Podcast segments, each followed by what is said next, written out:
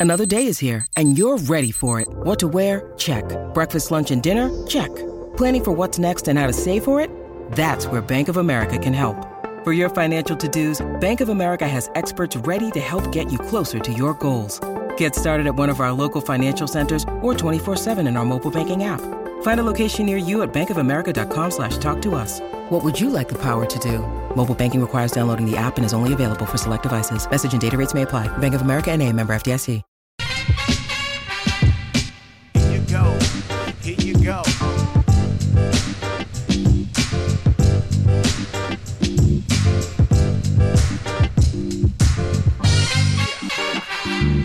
Hedge fund. Good morning. It is Monday, June 12th, 2023.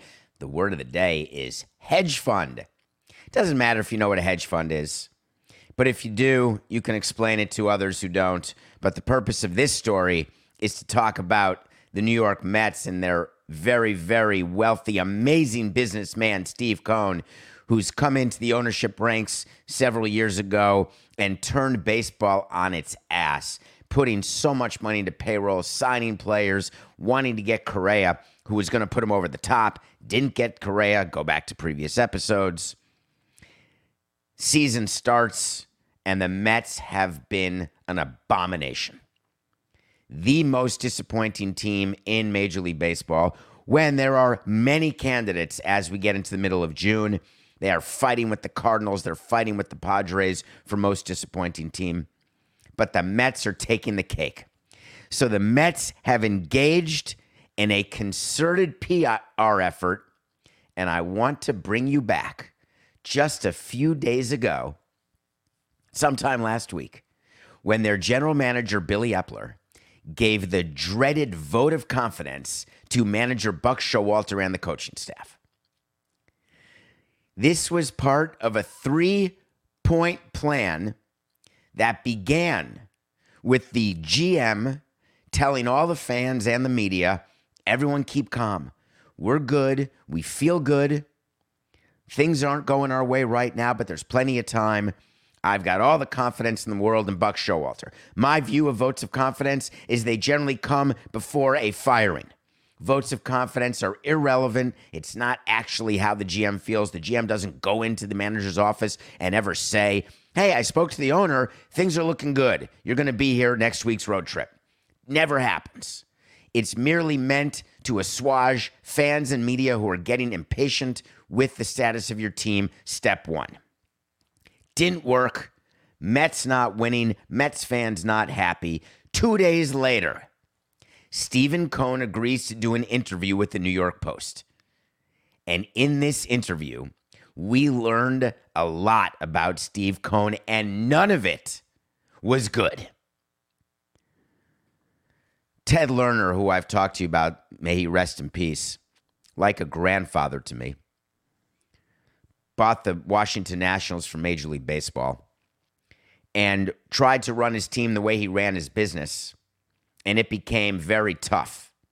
When you have to account for paper clips and baseballs, I understand from a business standpoint, controlling your costs, etc. But that's not what Ted Lerner was doing. He was new to baseball and he was trying to run his team the way he ran his other business. One of the lessons you get as an owner or president is the business of baseball is different than the business of whatever it is you did to get rich.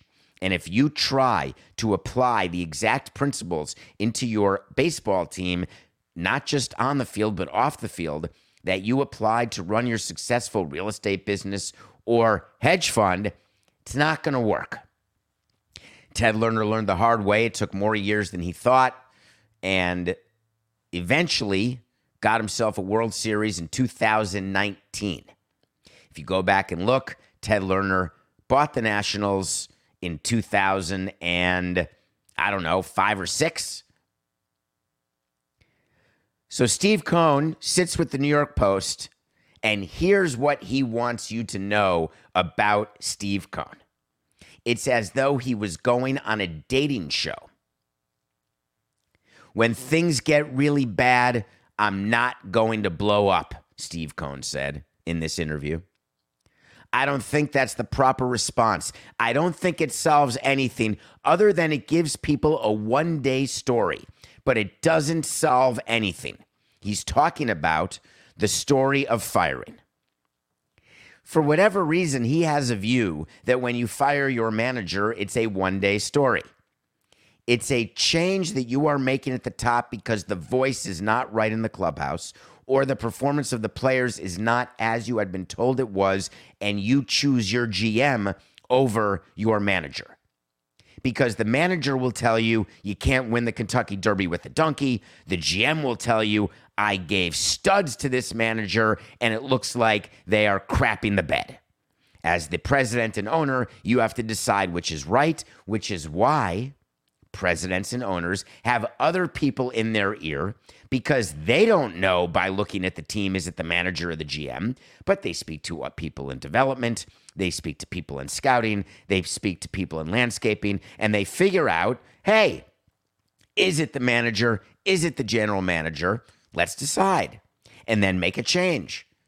Because while it's a one day story that we made the change, it's the long term implication of the change and choosing the right problem. That is how you turn around a team. Because, of course, if it's not the GM's fault and you replace the GM, things are not going to get better. If it's not the manager's fault and you replace the manager, things are not going to get better. If it's the player's fault, but you can't move them because they're being paid so much and you're not allowed to release them or trade them because the view is that someone said that these players are going to be good, then what? then you got a problem. Steve Cohen wanted you to know in an on the record interview. This is Mr. Twitter. Join Twitter, tells you when things are good. He tweets how much fun it is. When the team has been losing, the guy disappeared, which was one of the things we told him not to do when you get on Twitter. Don't just be there for the wins, you got to be there for the losses. Players notice, fans notice when you only want to be the good guy, when good things are happening. It's all lollipops and roses. No way that's the expression. It's all dandelions and fruitcake. What is the expression, Coca, that I'm thinking of when something's going well and you say, hey, it's all blank and blank? One of you will tell me because it's a definite expression. I want to say roses and something, but it's not. Sunshine and rain. No, yes. I'm tired. It's all sunshine and rainbows. I got back to studio where I am now at about 2:30 yesterday morning. I'm sorry if I am slurring words, but there'd be no reason to. I was driving. I did not have one cocktail, but I was at the Tribeca Film Festival where Meadowlark, who houses Nothing Personal, they had a screening of four of their Sports Explains the World which is a series, an 45 audio podcasts that's, that are going to be released, and 16 short documentary movies. And we watched four of the movies at a private screening at the Tribeca Film Festival, then had a party afterward. And as these movies get released, we'll talk about them, how to see them, how to review them. I'll review them. But Meadowlark, in addition to having the number one sports podcast, Dan Le Batard, and Nothing Personal, and a soon to be show with Pablo Torre, based out of a studio in New York to go along with their studio in Miami. They had this whole thing that, of course, I was going to go to, but I knew it was going to cause this, which is me not knowing that it's sunshine and rainbows. Okay, thank you, Coca. Sunshine and rainbows. I love that when you've got blinders on or you live in a house with no windows or for whatever reason you wear the glasses with, with that have the special pink uh, lenses where you go outside and like wow it doesn't look bad out it looks really bright and then you take them off and you said wait a minute it's going to thunderstorm. I better take my ear pods out or else my mother taught me i could get hit by lightning and go deaf. All of these things are happening in the mets organization. Steve cohen is coming out and telling you that we're good. Plenty of blame to go around from performance standpoint. Blowing up doesn't solve anything. And then, and then he got into how he runs his hedge fund, hence our word of the day. He said, You know, I'm frustrated. There's some good years, there's some bad years, but I don't walk into the floor of a hedge fund and on a bad day or a bad trade and make changes. Really? Steve Cohen? That's exactly what you do. Someone in your firm, it does bad trades, bad investments. That doesn't impact their year end bonus. That doesn't impact their employment with you. Surely you jest. Leslie, you want to run this team like you run your hedge fund. Are you saying that three years of underperformance, or you are investing in a company where you pour in enough where you are outspending all of your competitors?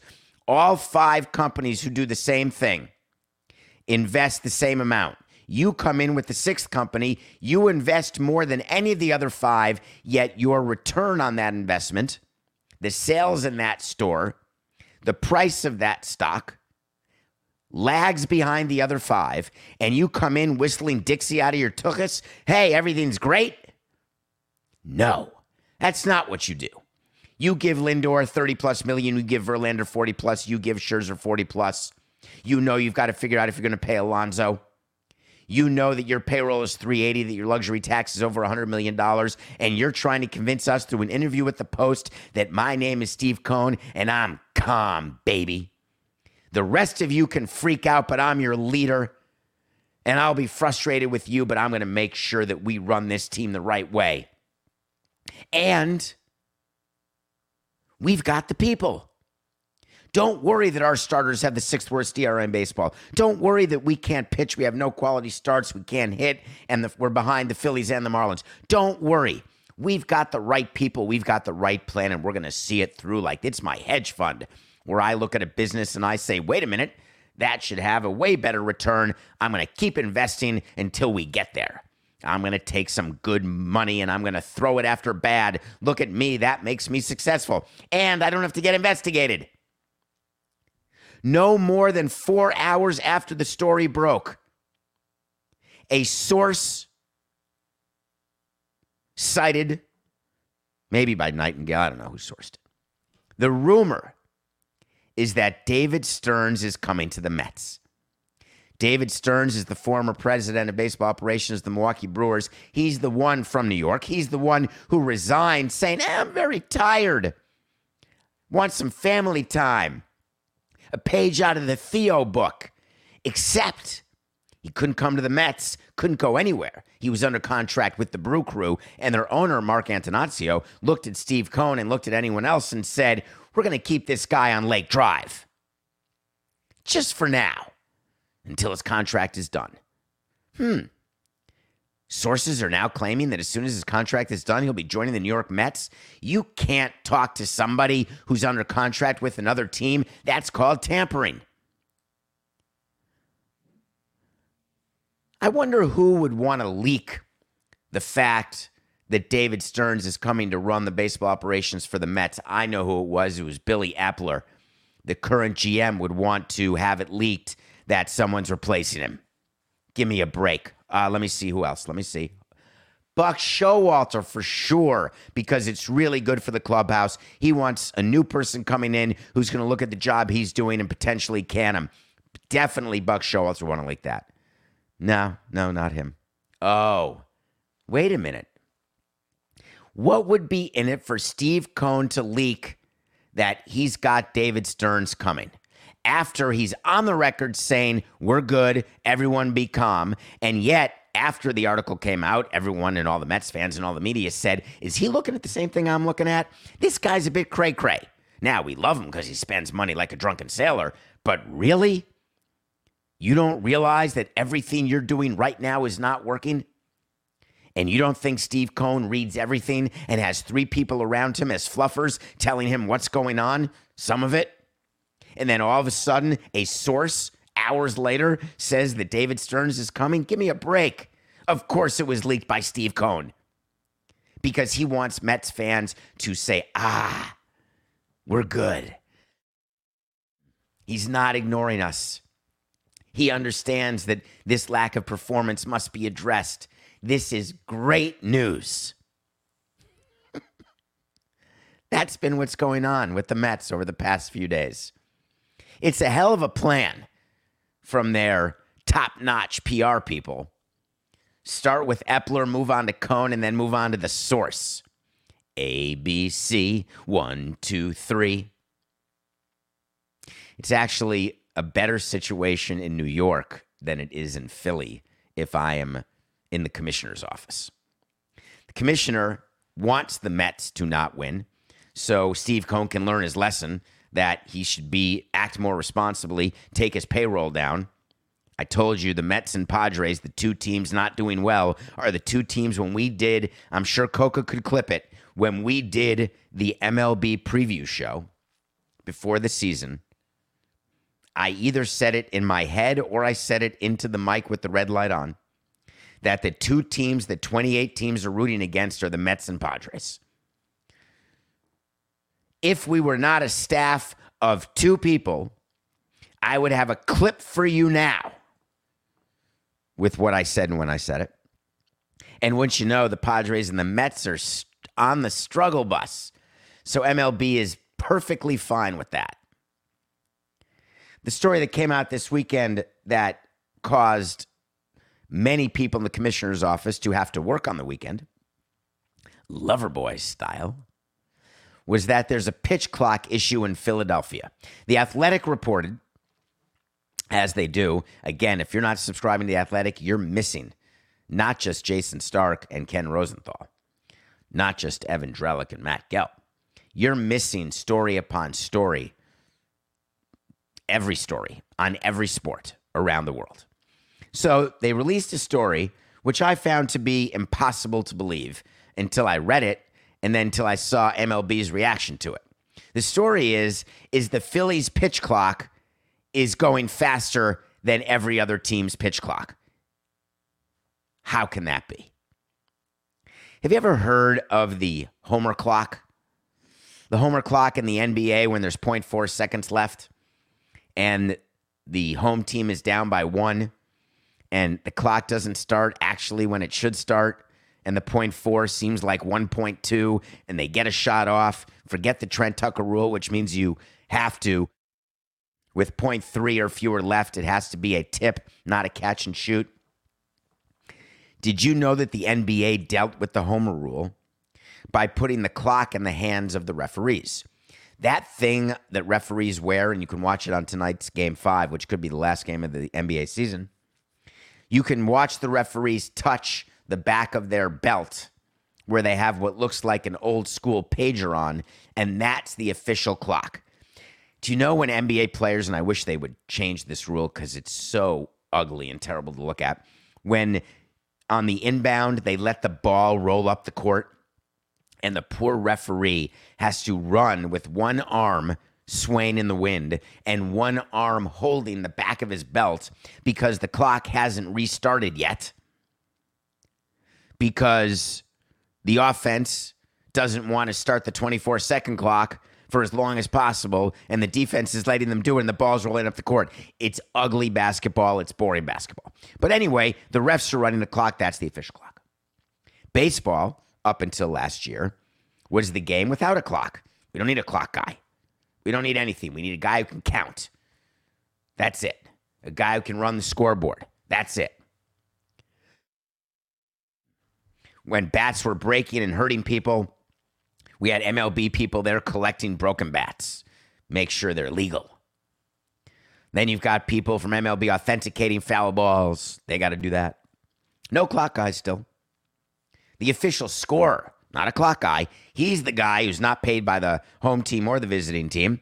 And he's the one who sits in the press box and says error and then gets a call from the infield coach. That wasn't an error. That's an earned run. Shut up.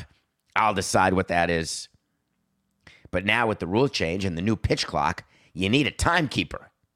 Somebody up there is actually pressing a button to start the pitch clock. And when the pitch clock gets to eight, if the batter isn't ready, it's a strike. If the pitch clock gets to zero and the pitcher has not thrown a pitch and can't call a timeout or can't disengage the rubber or whatever the case is, the umpire has the right to call a ball.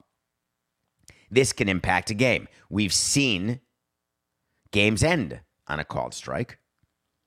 Told you that wouldn't happen during the regular season, but the pitch clock violations have been occurring. And the Philadelphia Phillies said to themselves, you know, I feel as though we're getting way too many pitch clock violations when we're at home. Aaron Nola, starter, said, Yeah, it's very weird, actually. I think the pitch clock's a little too fast here in Philadelphia. It seems to be that way when we get back home. One of their other pitchers said, It just seems a lot faster, you know? You just got the ball, you look up, there's only 10 seconds left. How could this be? Is it possible that the clock that they're using in Philadelphia is not actually one second per second, but it's nine tenths of a second per second? 10% faster than every other pitch clock? Which over the course of a 20 second pitch clock would be, wait for it, a difference of two seconds. Maybe. Is it the fact that the guy starting the pitch clock is pressing it too early? doesn't know the rules, doesn't know when to start the clock. Is it possible that not one umpire has noticed that the pitch clock in Philadelphia is starting earlier than it should? There are four umpires on the field at all times. All four of those umpires are trained in the pitch clock because all four of them work the plate every four games or so.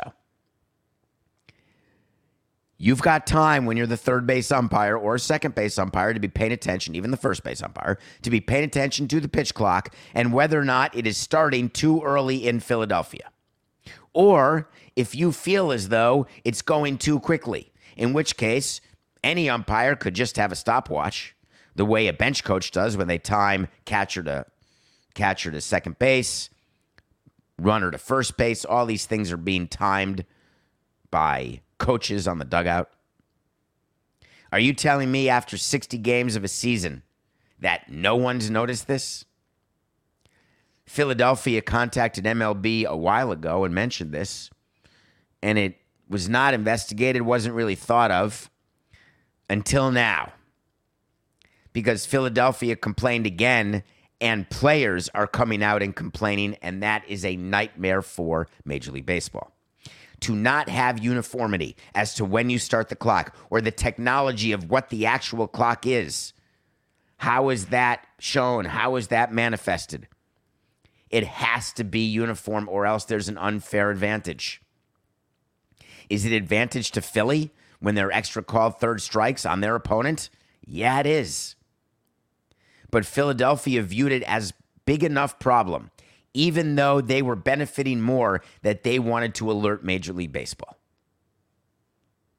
The Phillies submitted these issues more than a month ago, told that it would be taken care of.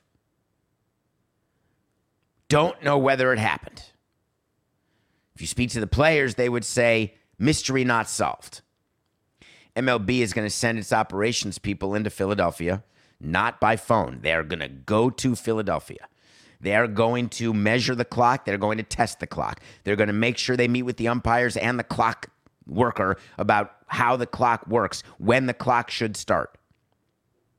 God forbid Philadelphia actually makes a run and reappears in October and anyone is talking about the clock. One of the reasons why it started when it started is that the hope is by October by the September pennant run, actually, there's no more conversation. You want to be getting down to, as the minor leagues did, under one violation, if that per game. You just don't want it to be a thing.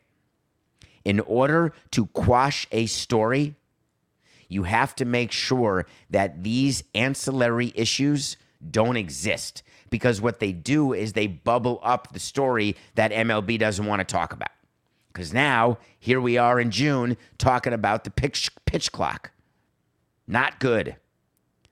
MLB way more concerned about pitch clock than hedge funds.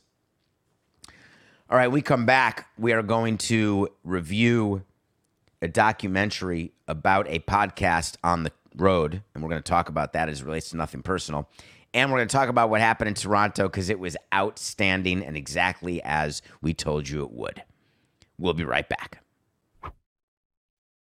The NBA playoffs are heating up, and so is the action at DraftKings Sportsbook, an official sports betting partner of the NBA. With same game parlays, live betting, odds boosts, and so much more, don't miss out as the NBA postseason winds down. Download the DraftKings Sportsbook app and use code SAMSON. New customers can bet 5 bucks to get $150 instantly in bonus bets only at DraftKings Sportsbook with code SAMSON. The crown is yours. Gambling problem? Call 1-800-GAMBLER or in West Virginia visit www.1800gambler.net. In New York call 877-8-HOPE-NY or text HOPE-NY. That's 467-369. In Connecticut help is available for problem gambling. Call 888-789-7777 or visit Please play responsibly on behalf of Boot Hill Casino Resort in Kansas. 21 plus age varies by jurisdiction. Void in Ontario. Bonus bets expire 168 hours after issuance. See dkng.co slash bball for eligibility and deposit restrictions, terms, and responsible gaming resources.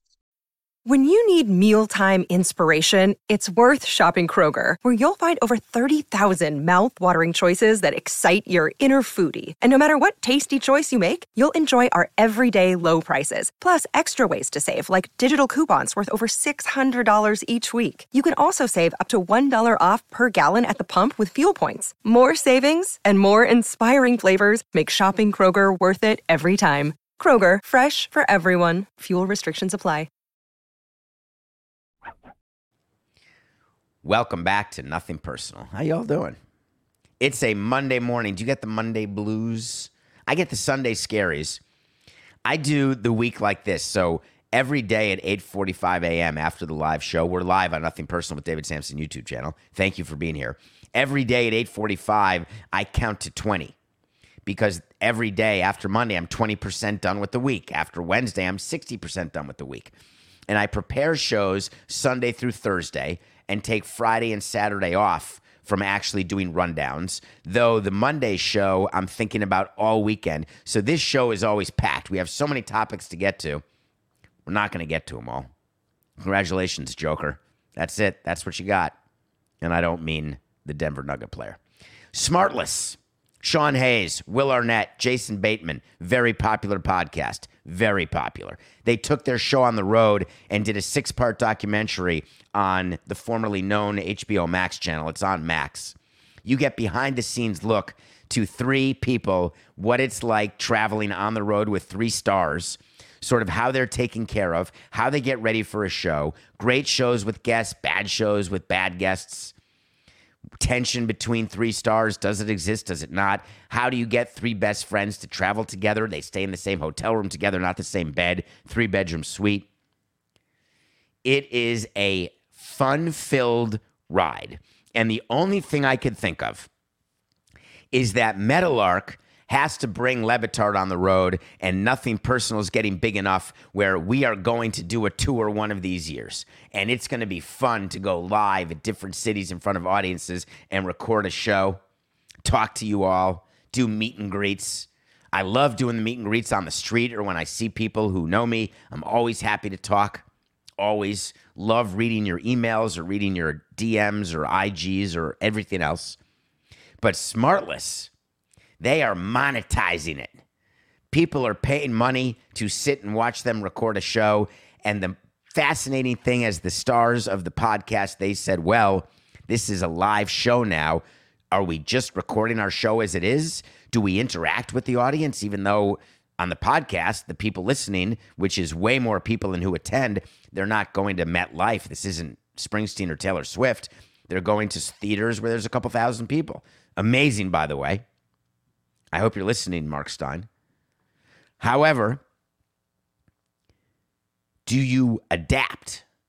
Like what I do is so you want to talk to Samson segment by not looking at the rundown, but actually going to the audience and say, hey, who's got a question? Is that going to be show worthy? Because then it would be in the show that would be released on the pod. You should watch this documentary, please. I really, really did enjoy it. Watching how it works, my wheels were spinning. Inception style. All right. It's Pride Month. I don't know if you've read anything about that. I am uh, not thrilled. Let me just start I'm not a huge fan of any of the months because I believe there's Black History Month, there's Pride Month, there's, you know, Cancer Awareness Month or whatever. Just there's there must be months every month. Everyone's got a month. I wonder what's February. It's the shortest month. Do they feel jilted that they only get 28 days and every four years 29? Because the Earth takes 365 and a quarter days to go around, and you don't want to add a quarter day a year, so you had one day every four years and you call it even, except for the people born on the 29th. February is Black History Month. Why is that? Thank you, Coca. Here's the problem I have with the months. We shouldn't need, it's sort of like Mother's Day. I get that Hallmark wants us to buy cards. But do we really need to be reminded to appreciate our mom? Or do our kids need to be reminded to appreciate their mom or their dad? Happy Sibling Day, and then you have to post with siblings or with Happy National Sunday. Not like the day of the week, like, oh, you have a son. Show me all your sons. How about National I'm completely alone and I talk to my dog and pee in a bottle day? Is that a day? That should probably be a year. So all these months are meant to bring attention, I guess. My view is that they should all get attention 365 and a quarter days. But here we are, middle of Pride Month. So this is when teams are doing their pride awareness, putting up the rainbow flags.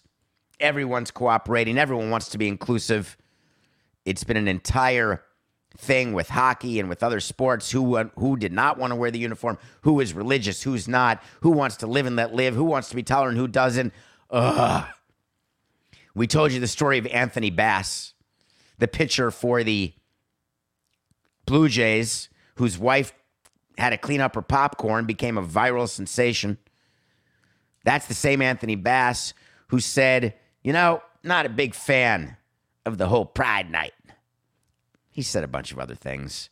And then he had to apologize. And then he was going to rehabilitate. And I told you this last week. He was going to catch the first pitch on Pride Night at the ballpark.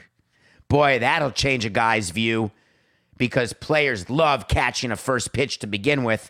I'm sure he loves the excitement of doing that.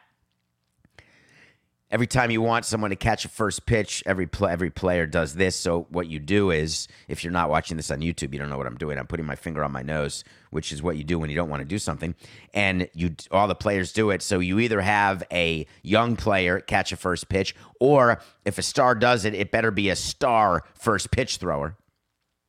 So Anthony Bass gets announced he's going to catch the Pride first pitch. He then meets the media and he doubles down on the fact that he disagrees with all of the pride stuff. But everyone is welcome at the ballpark. But no, I don't disagree with what I posted.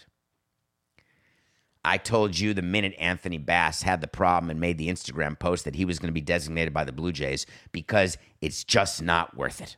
You can go back to whatever show it was. I told you it was coming. And the Blue Jays managed to bungle it because Bass did something unthinkable. They were willing to let it go. They were willing to convince all of you that him agreeing to catch a first pitch meant he's GTG, ready to go, a changed man, Mr. Tolerant. And then he doubled down that sweet bastard. He got up in front of a bunch of microphones, doubled down in his position. The Blue Jays got together and said, Christ, we got to release him. But wait, we can't say it's because he's anti gay. Can't do that. We got to allow for everyone to have their beliefs. We have to say it's baseball related. Get out there, Ross, GM of the Blue Jays. Quote, performance was a large part of this decision. In May, he appeared in 11 games, through 10 innings, had a 1.8 ERA. His last appearance was June 5th. He gave up three hits in an inning and two runs. That's like a normal bullpen day for half the bullpens, half the bullpen pitchers. But the GM said performance was a large part of this decision. Distraction was a small part, but it factored in. GMAB. Give me a break, Blue Jays. Are you worried about the grievance? I agree. You should be worried about the grievance if you're going to say, hey, we just can't have a player here who's going to be that racist or that homophobic. No, you got to have some baseball thing. You got to wait for a bad outing. One bad outing gives up three hits. See you later. But they didn't even designate him right after the bad outing. They did it specifically the day he was going to catch the first pitch on Pride Night and the day that he doubled down on his view of the speech and of the post. And then wants us to believe that it was performance based. I always would say to the commissioner when we talk about the PR issues that our league would have the problem is that we treat our fans as though they're idiots. And we treat the media as though they're moronic. Why? Many of us are. That's sort of the standard deviation of intelligence. Most people fit within one standard deviation. There's some outliers. There are some people who are moronic in my mind, and there's some people who are absolute geniuses. But not giving the benefit of the doubt to your fan base, to your customers, it's always a bad plan. The bad plan is when people feel disrespected or feel like they're being fooled, they're being lied to, it's going to impact their willingness to engage with you as a business or to spend their money with you. Don't patronize me while you're asking me for money or asking me for emotional investment. Don't patronize me. Nothing Personal spends 30.9% of shows telling you about times that you are being patronized and you don't even know it. This is another one of those times. Anthony Bass was not designated by the Blue Jays because of performance at all. Nothing personal pick of the day. We are 91 and 91 after a weekend which saw us lose both Friday picks and win both Saturday picks. Just to remind you, we had the Mariners beating Ohtani and the Angels on Friday. I would like to talk to you about what happened in that game. Ohtani had three hits and a homer. Ohtani has 18 home runs. Ohtani is the starting pitcher. I don't know how to mention Ohtani more than by just saying Ohtani, Ohtani, Ohtani. Marsha, Marsha, Marsha. How about if I say it this way 60, 60, 60. Not the devil. I'm talking about millions per year. This guy's unreal. But the Mariners didn't win. We then had the Heat plus three and a half versus the Nuggets. The Nuggets in game four came into Miami, where Miami had a chance to tie the series. Everyone was super excited. Make this a long series. It's a three out of five series. Guess what? Didn't happen. The Nuggets outplayed them without Murray getting a 30 point triple double, without Jokic getting a 30 point triple double. Now they had to contend with Aaron Gordon. And the Nuggets just ran the Heat out of town. So that was a loss. We recovered on Saturday, and we're going to talk about tonight's game, don't worry. We recovered on Saturday with Nate Eovaldi. Why were the Rangers plus 105 over the Rays? Just because the Rays had the best record in baseball? Well, the Rangers beat the Rays. We got that. And then did you watch the Stanley Cup Saturday night? Florida had, South Florida had four straight finals games, an unprecedented week. It was Heat, Panthers, Heat, Panthers. Four home games in a row. Miami, Sunrise, Miami, Sunrise. The home teams went one and three in those games. Wait, that's not right. Now I'm blanking. It's 3 1 Golden Knights after the Golden Knights beat the Panthers, but the Panthers won their first game. Wait, the Nuggets won both in Miami, I believe. So, yes, one and three is exactly what they did. Not exactly the greatest week in South Florida sports history, though it's really cool to have four home games in a row and be in the Stanley Cup and the NBA Finals. One and three, not optimal. The Panthers losing to the Golden Knights, which is what we told you would happen, means they are down 3 1. The Heat are down 3 1. And the possibility of the Heat and Panthers losing is now a probability.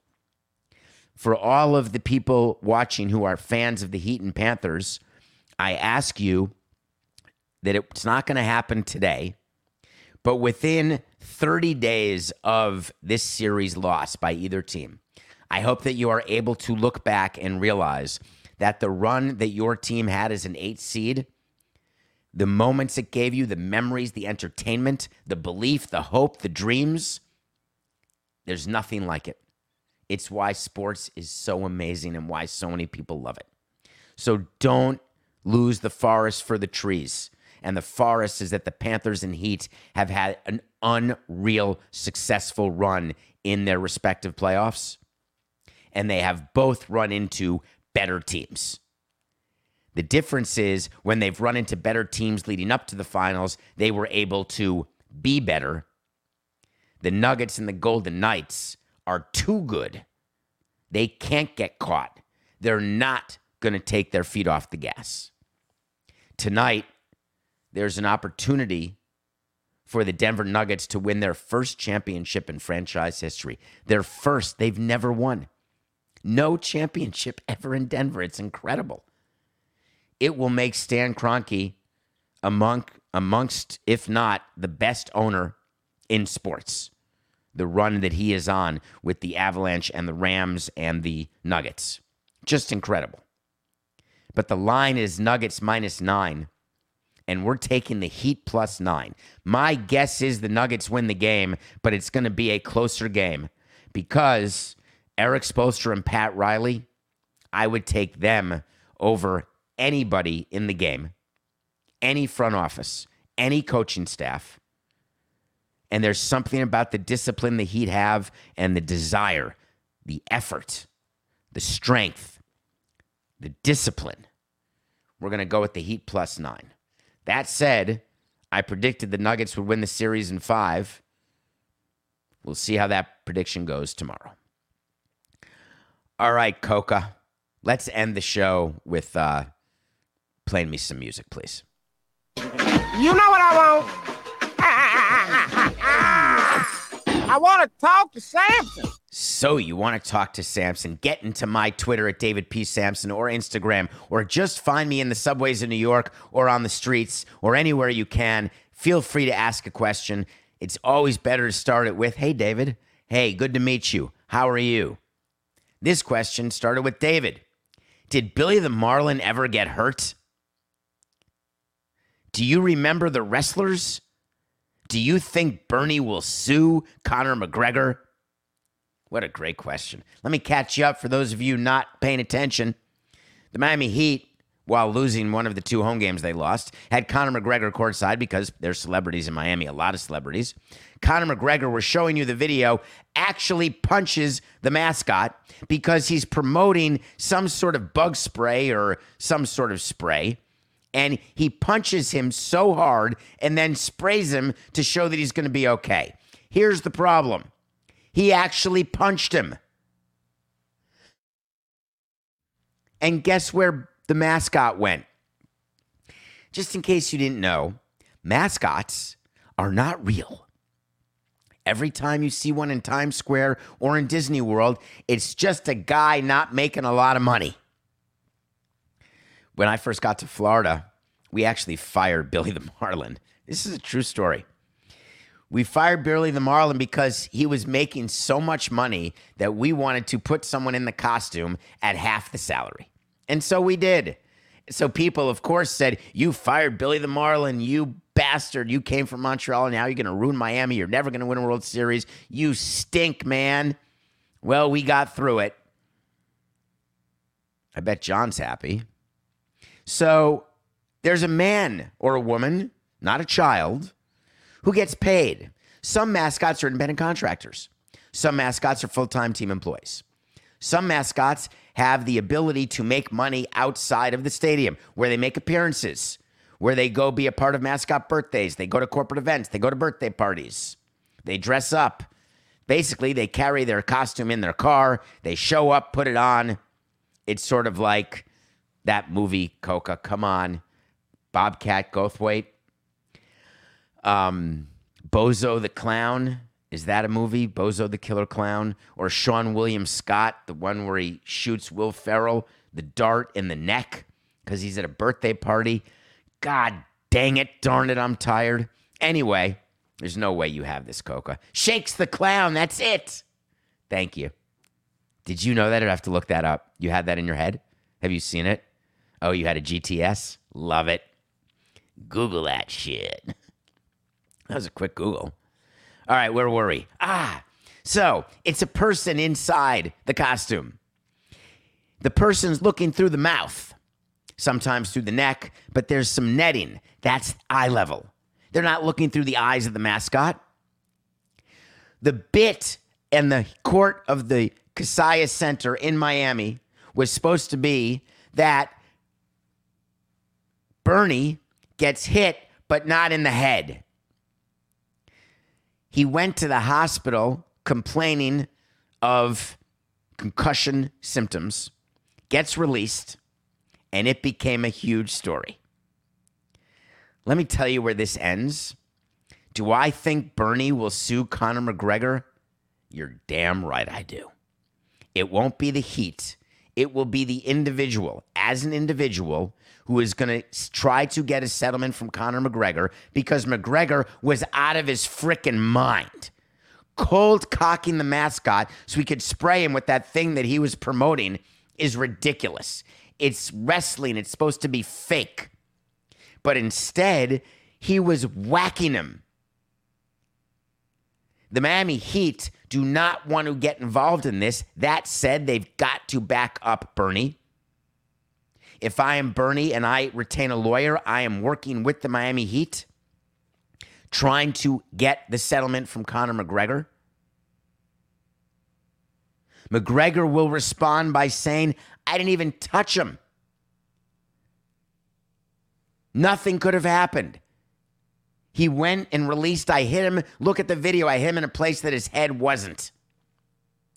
None of it'll matter whether the Heat were involved, whether it was the Heat's idea, whether it was a sponsored segment, whether McGregor did something wrong or not. This ends with a check. Money will be given to Burnie because the Heat don't want to deal with it. Conor McGregor doesn't want to deal with it. But Burnie's lawyer certainly does. Because when it comes to mistakes like that on the field of play, involving employees or security guards or mascots, when opportunity knocks, business answers. Because it's just business. See you tomorrow. This is nothing personal.